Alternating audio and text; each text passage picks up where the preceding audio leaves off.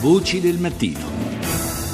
Le sei e quaranta minuti e trentasei secondi, bentrovati nuovamente all'ascolto di Voci del Mattino da Fabrizio Noli. Parliamo di migranti in questa seconda parte. Giovedì prossimo, infatti, il ministro dell'Interno Marco Minniti si recherà in Libia per dare il via ad un delicato giro di incontri con i sindaci del paese nordafricano, accompagnato dal premier Al Serragi. La carta degli accordi con la Libia, infatti, è considerata la più efficace per tentare di frenare in qualche modo gli arrivi dei migranti. Rita Peddizi ne ha parlato con Christopher Hein, componente del direttivo del Consiglio Italiano per i Rifugiati, il C I R, che dal duemilaotto è presente regolarmente in Libia.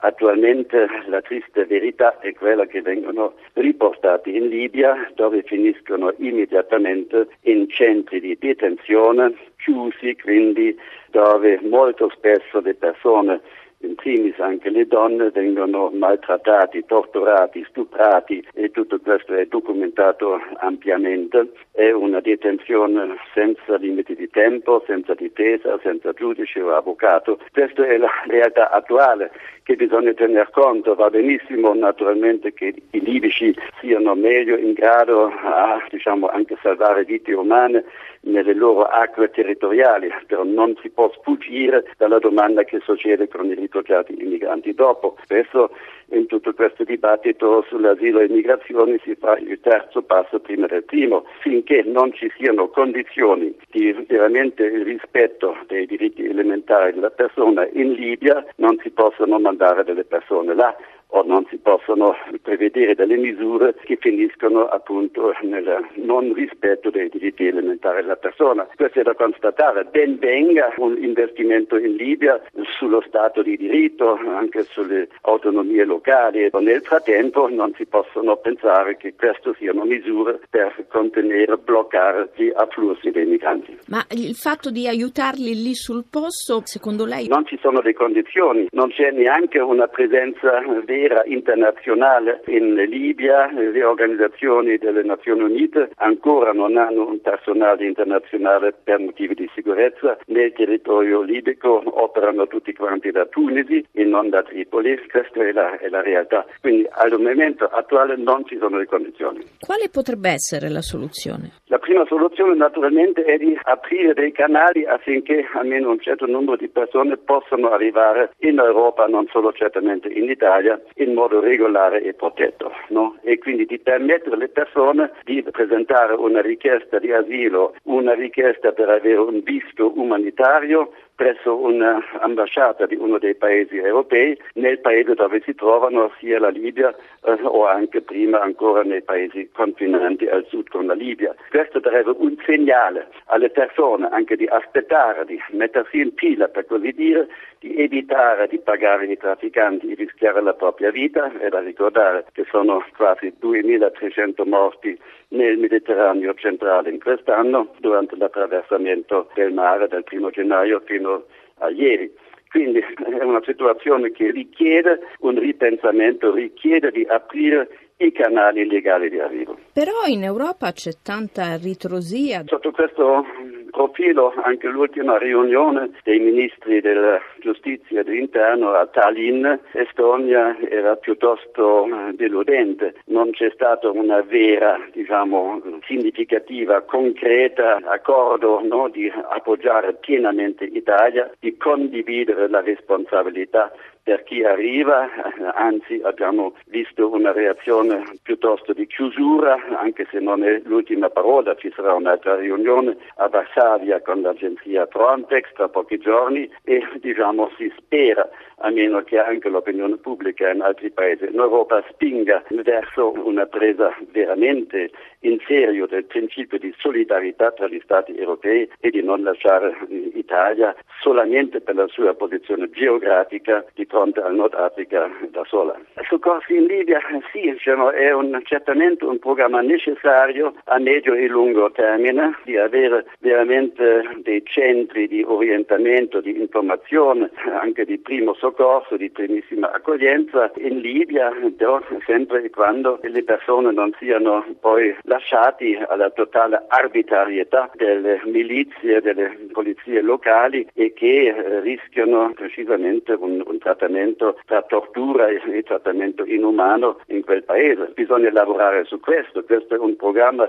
che ben venga, però è, ripeto, a lungo termine. Bisogna però cominciare adesso, certamente, no? E mi sembra anche, diciamo, giusto, noi stessi come Consiglio Italiano per i Rifugiati abbiamo fatto l'esperienza di anche una buona collaborazione a livello locale con le autorità locali. Questo è certamente una via molto importante. Queste le considerazioni di Christopher Hein, le commentiamo con Enzo Moavero Milanesi, direttore della School of Law dell'Università Luiss Guido Carli e tra l'altro ministro per gli affari europei tra il duemilaundici e il duemilaquattordici. Buongiorno direttore.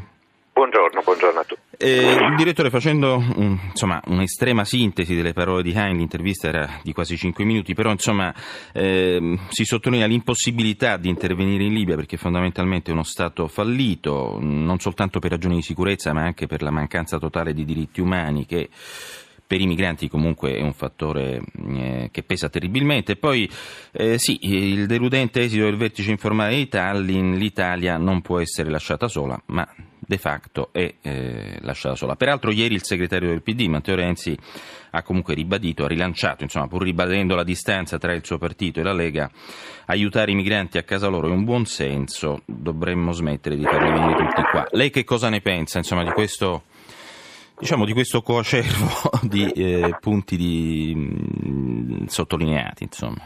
Sì, ecco, purtroppo il termine coacervo sottolinea la difficoltà estrema di affrontare un evento epocale come quello di cui stiamo parlando.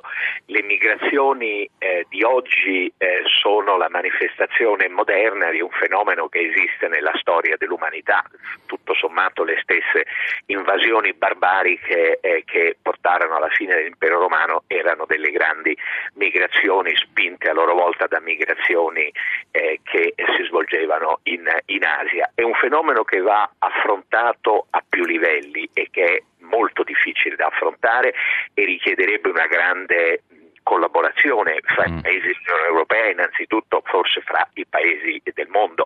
Tra l'altro sappiamo bene che anche in America verso gli Stati Uniti ci sono fenomeni migratori, conosciamo la storia del muro con il Messico. Bisogna certamente iniziare dai paesi da cui eh, queste persone partono, soprattutto quelli eh, da cui si parte per motivi economici, come si partiva dalla nostra Italia fino agli anni eh, sessanta. Bisogna creare condizioni economiche migliori in maniera da ridurre le ragioni per eh, una partenza alla ricerca di un futuro migliore. Questo significa grandi investimenti, significa grandi quantità di denaro, nessun paese europeo da solo può affrontare questa sfida, va affrontata insieme. È abbastanza evidente ed è molto triste vedere come ancora su questo si discuta, addirittura sulle terminologie. È chiaro che ci vuole un'azione nei paesi di origine, ma deve essere un'azione di vera collaborazione per elevarne il tenore di vita. Ci vuole poi ehm, un secondo livello di azione fondamentale contro il vero e proprio traffico di esseri umani. Ci sono sorte di imbonitori, di sollecitatori delle partenze che si muovono in questi paesi d'origine e poi collaborano con eh, coloro che fanno fare a queste persone questi viaggi che sono delle vere e proprie di sé. Bisogna combattere questo traffico di esseri umani. E, e le recenti decisioni del G venti, insomma l'opposizione Russia e Cina che ha impedito di far inserire nel documento conclusivo l'obiettivo di ottenere delle sanzioni ONU mirate contro i trafficanti di esseri umani, certo non è eh, un fatto positivo, direttore. Non è, non è un fatto positivo anche perché si tratta di veri e propri criminali internazionali, è una forma eh, di, anche qui, di mestiere purtroppo antico nella, nella, nella storia umana. I trafficanti di esseri umani li abbiamo chiamati di volta in volta negrieri, abbiamo parlato di tratta di persone e questa va eh, combattuta, va combattuta con mezzi moderni, va combattuta con le collaborazioni fra eh, le varie forze di polizia e anche eh, le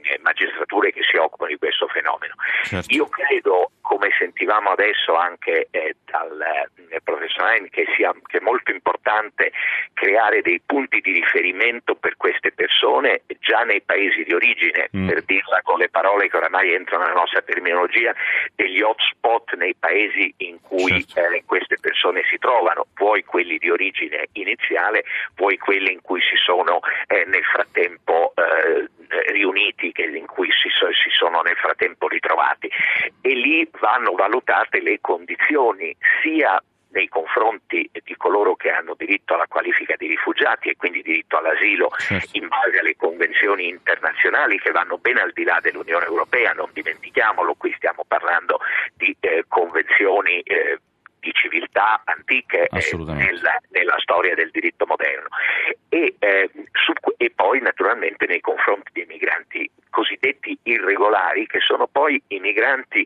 economici, che sono poi quello che eravamo noi italiani cinquanta sessanta ecco, anni fa, quando ancora emigravamo. Ecco, però direttore, mi ha molto colpito la sua affermazione sulla necessità di una collaborazione all'interno dell'Unione Europea. E lei ha citato tra l'altro le invasioni barbariche, che poi in tedesco si dice Völkerwanderung, cioè migrazioni dei popoli letteralmente, noi le chiamiamo invasioni barbariche. Ecco, però il risultato di quella mancanza di collaborazione, parliamo di ormai centinaia di anni fa, ma insomma tra impero d'Occidente e impero d'Oriente, provocò nel trecentosettantotto Adrianopoli una catastrofe militare. Ora eh, è chiaro che non possono esserci le stesse condiz- condizioni, eh, però è chiaro che sono scenari difficili da prevedere, cioè qua eh, sono sessantacinque milioni di migranti nel mondo, eh, no? È una cifra enorme. È una cifra enorme, una cifra nettamente superiore a quella delle cosiddette invasioni barbariche.